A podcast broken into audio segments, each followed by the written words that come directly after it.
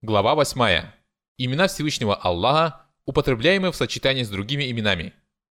Среди имен Всевышнего Аллаха есть прекрасные имена, которые употребляются самостоятельно и в сочетании с другими именами, и прекрасные имена, встречающиеся только в сочетании с противоположным по смыслу именами.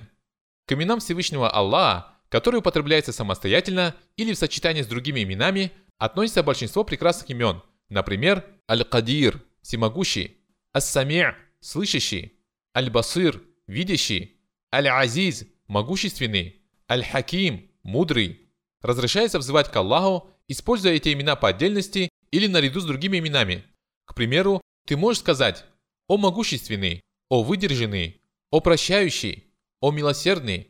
Каждое из этих имен может использоваться при восхвалении или описании Аллаха как в отдельности, так и в сочетании с другими именами.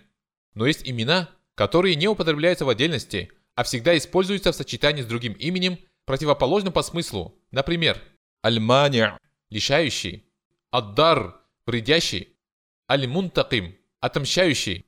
Аллаха нельзя нарекать этими именами, если они не используются с другими именами, противоположными по смыслу.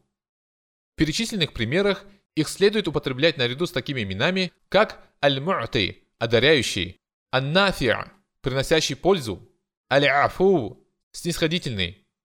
Мы можем назвать его одаряющим и лишающим, вредящим и приносящим пользу, отомщающим и снисходительным, дарующим могущество и унижающим, потому что совершенство – сочетание этих имен с противоположным по смыслу атрибутом. Они указывают на то, что только Аллах господствует во Вселенной и распоряжается творениями.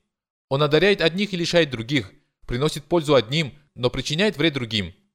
Он проявляет снисходительность и отомщает за преступления – было бы неправильно восхвалять Аллаха, упоминая только о лишениях, отомщении и нанесении вреда.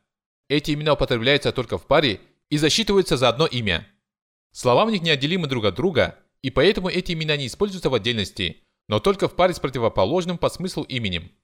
Если ты скажешь «о унижающий», «о вредящий», «о лишающий», либо если ты упомянешь их в повествовательной форме, то не воздашь хвалу Господу, пока не назовешь его имен с противоположным смыслом.